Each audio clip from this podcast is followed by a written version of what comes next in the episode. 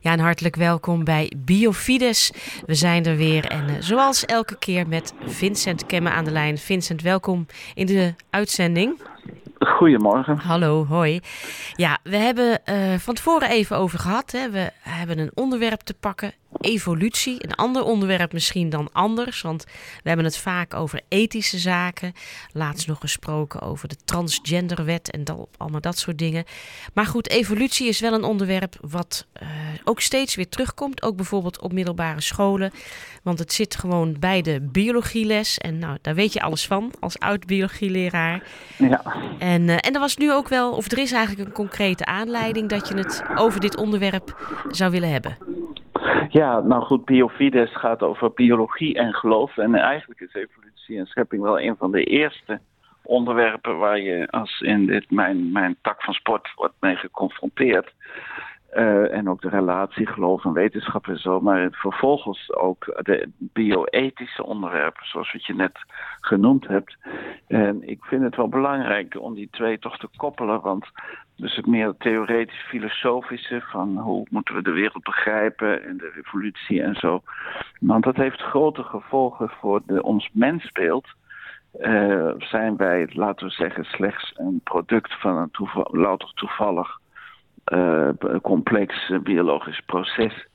En zijn wij dus niet meer dan slimme apen? Of hebben wij toch een andere, een wezenlijk andere natuur mm-hmm. dan, de, dan, de, dan de dierenwereld bijvoorbeeld? En dat betekent ook dat je dus wezenlijk anders handelt. De ethiek gaat over het omgaan met het leven, ons handelen in termen van goed of kwaad. En uh, ja, dan, uh, dus het scheelt erg of je, hoe je de mens ziet. Dat is ook het centrale onderwerp. Antropologie heet dat deftig. Ja, ja. Mensbeeld dat we hebben, zijn wij slechts een, een, een massa moleculen die gelukkig toevallig wat wat handig geordend zit, waardoor ons lichaam functioneert en we ook misschien wel oh, de, de, de, de, de overleven, de soort uh, overlevingskansen hebben in termen van uh, survival of the fittest en zo.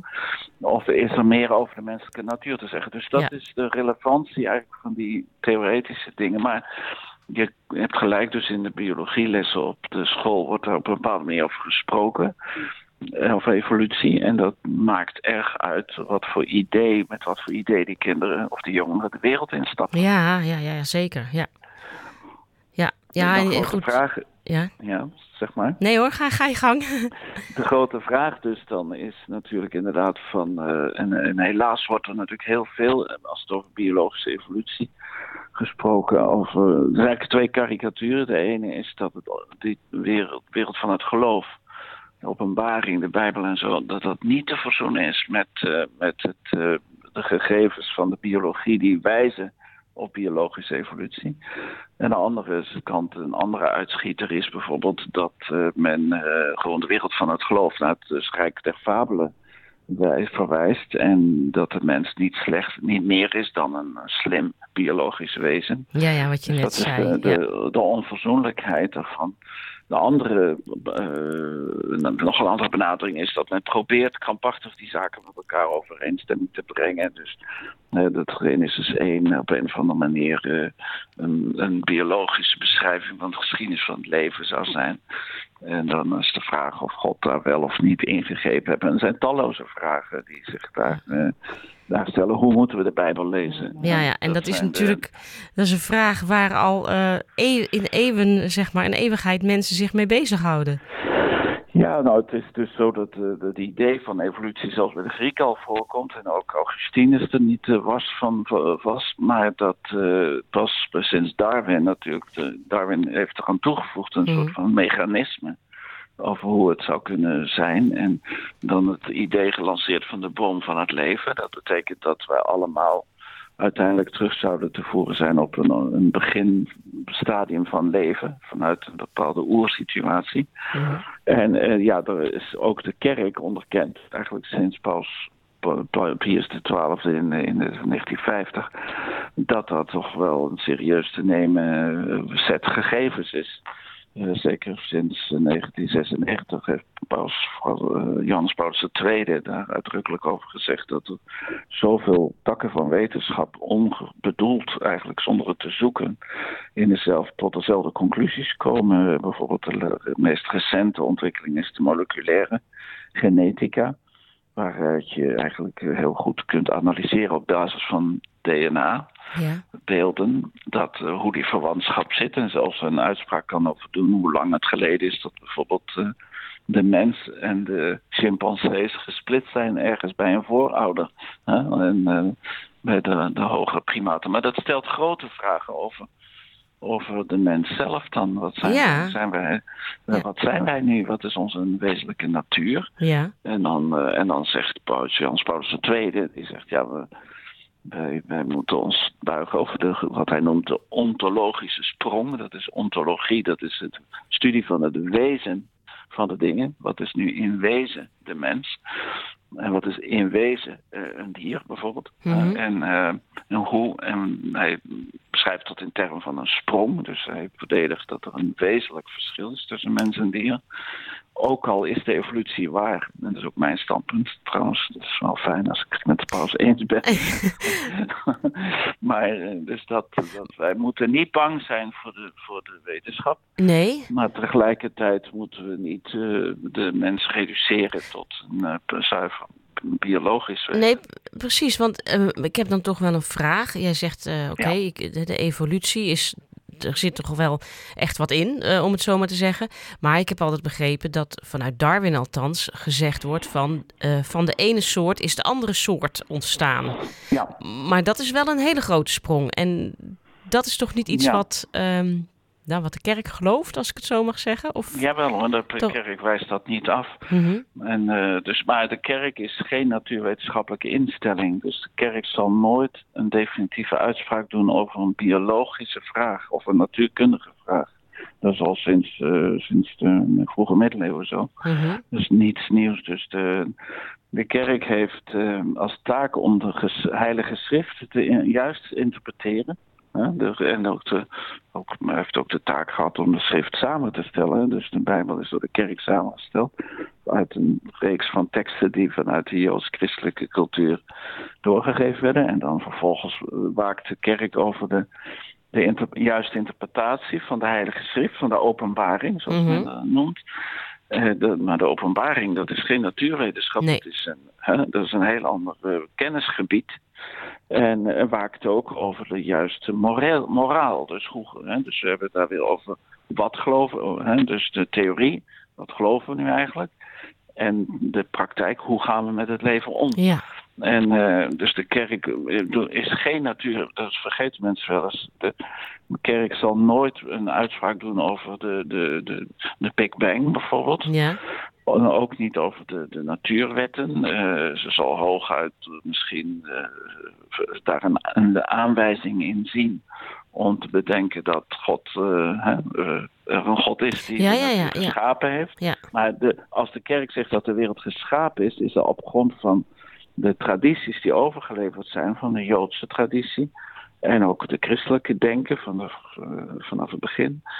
Uh, maar wat dat scheppen, scheppen is geen natuurwetenschappelijk begrip. Zo van Tita Tovenaar, ploep en toen is er een, ja, ja. een vogel. Ja. Dat is een simplistisch beeld. En God is ook geen natuurlijke oorzaak van het bestaan van het ons, maar een bovennatuurlijke oorzaak. Ja.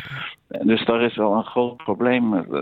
Ook je ziet in bepaalde protestantse richting, ik heb niks tegen protestanten gegeven, maar dat, dat daar wordt uh, in het omgaan met de Bijbel en het godsbeeld en het beeld van ja, wat de ideeën over bestaan, die, die in ieder geval de katholieke kerk afwijst. Dus als de biologie, en dat is heel lastig, maar als de biologie weet te bewijzen, en dat gaat, gaat je niet zomaar gemakkelijk lukken, maar dat Mhm. bijvoorbeeld de vogels uit de reptielen zijn ontstaan. Nou, er zijn heel veel aanwijzingen voor, maar 100% sluitend bewijs hebben we niet, want we waren er niet bij. We kunnen het niet Nee. in een laboratorium overdoen. Uh, dus het is lastig om zoiets. Uh, maar het is, het is de uh, beste beschrijving die we op dit moment hebben van het begrijpen van de, de soorten rijkdom de verwantschappen daartussen en de geschiedenis van het leven. Dus het beste wat de mensheid nu weet te produceren als het gaat over de vraag hoe het, de natuur zich ja. uh, door de tijd heen heeft ontwikkeld is het evolutionaire denken. Ja, nou, en er zijn natuurlijk toch ook uh, meer dan genoeg mensen die binnen de kerk, ook priesters, uh, die zelf als wetenschapper ja, bezig zijn geweest, of in ieder geval daar veel interesse voor hebben getoond. Ja, het is heel veel. Ja. Dus, nou ja, Theater Sartins, als het gaat, die is ook niet helemaal onomstreden vanwege zijn theologische speculaties, maar was een briljante paleontoloog die heel veel bijgedragen heeft aan de geschiedenis, het, het, de fossiele vondsten van, van uh, hogere apen. En, maar er is pas geleden, nu vorige week, uh, nauwelijks een week geleden, is George Coyne overleden. Dat was de, de vroegere directeur van de Vaticaanse Sterrenwacht. dan zijn we niet meer in de biologie, maar in de astrofysica.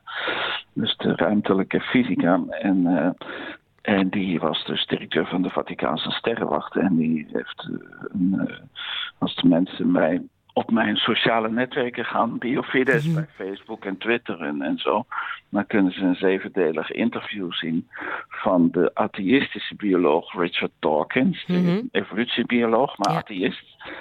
Met George Coyne, een katholieke jezuïet. Uh, Jezuïeten zijn meestal katholiek trouwens. er is wel eens anders over gedacht in de geschiedenis, maar... Als het goed is, ja precies. Maar daar gaan we nou niet over. en, dat, uh, en die dus een, een, een, een vooraanstaande uh, astrofysicus was, dus vooral een natuurwetenschapper. En die zegt, ja, we moeten die twee werelden niet met elkaar vermengen. Dus als je, als je gelooft dat, uh, kijk, dat, dat, dat uh, bijvoorbeeld de geschiedenis van het heelal.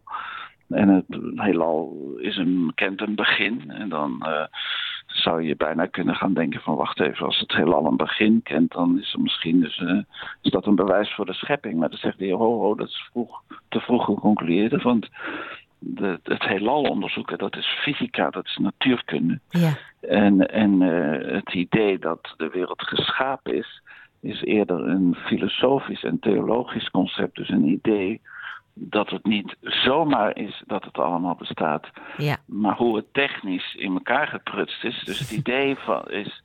Uh, ja, sorry voor die termen, ja. maar het, het idee is dat God dus een, een universum gemaakt heeft met een aantal omstandigheden en factoren en eigenschappen, die als je het genoeg tijd en genoeg ruimte geeft, en we weten nu dat de ruimte heel groot is en de tijd mm-hmm. dat de ruimte bestaat ook heel erg lang is, dat het, dus, uh, hoewel het allemaal vanzelf gaat, dat toch uh, sterren en planeten en leven en zelfs de mens uit ontstaat. Maar dat zijn natuurlijke processen en het feit dat het gebeurt, daar kun je van afvragen, ja, is dat nou per ongeluk toevallig? Of ja, ja, ja. Misschien is er iemand die het gewild heeft. En we denken natuurlijk dat laatste. Dat we redelijker dan te denken. Maar we mogen van God niet een, een, een, een soort tover, wat ik net al zei, een soort Ja. tita-tovenaar maken. En dan halen we God naar beneden. Het is veel briljanter als hij een universum geschapen heeft dat kan evolueren tot wat wij nu zijn en waar Ja. we nu over praten. Ja, ja, ja, ja, ja. Zeg, Vincent, ik voel aankomen dat wij hier nog een tweede uitzending voor nodig hebben. Want er zijn nog Ja, maar een paar minuutjes over.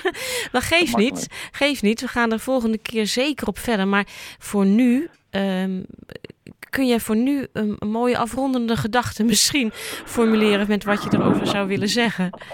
Nou, wij, wij- wat heel belangrijk is, is dat eh, de wetenschappers moeten waken erover dat ze God van God niet of hem wegredeneren eh, of wegcalculeren eh, of, of, eh, of een karikatuur van maken. eh, die dus ingrijpt of, of tegelijk of gewoon niet bestaat.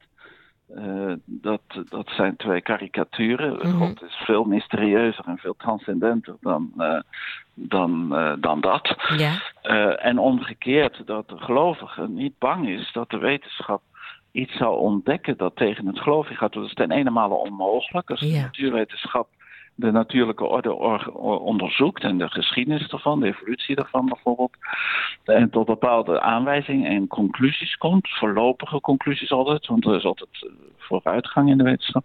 Ja, dat is als dat allemaal geschapen is, kan niet tegen het geloof ingaan. Dat is onmogelijk technisch. Ja, ik snap het, ja. En ja. Uh, moeten dus ook die Bijbel niet simplistisch lezen, alsof dat een, uh, een wetenschapsjournalist is die Genesis 1 geschreven heeft. Dat is niet zo. Dat is een liturgische tekst of een rituele tekst uit de Joodse eredienst. En dat is niet zomaar te, je mag daar niet te simplistisch mee omgaan. Nee, nee ik snap het. Ja. ook de kerk. Hè? Ja, ja, ja. Um, ik zei net al, we, we zullen hier, uh, we gaan hier gewoon de volgende keer mee verder. Want dat, uh, okay. ja, dat, dat sowieso. Uh, voor nu wil ik je heel hartelijk danken. En ja, goed, volgende keer duiken we er nog iets meer in. Maar het blijft inderdaad een onderwerp wat razend interessant is. En, en goed om ook erover te blijven denken. Wat, omdat je zei, ook wetenschap ontwikkelt zich. En ja, wij hebben ons daartoe te verhouden eigenlijk. Goed zo. Ja, ja. Dank en uh, tot de volgende keer. Tot de volgende keer. Joe. Nou, dit was uh, Biofides voor deze keer. Zoals u hoorde, we zijn er nog niet helemaal uh, uit.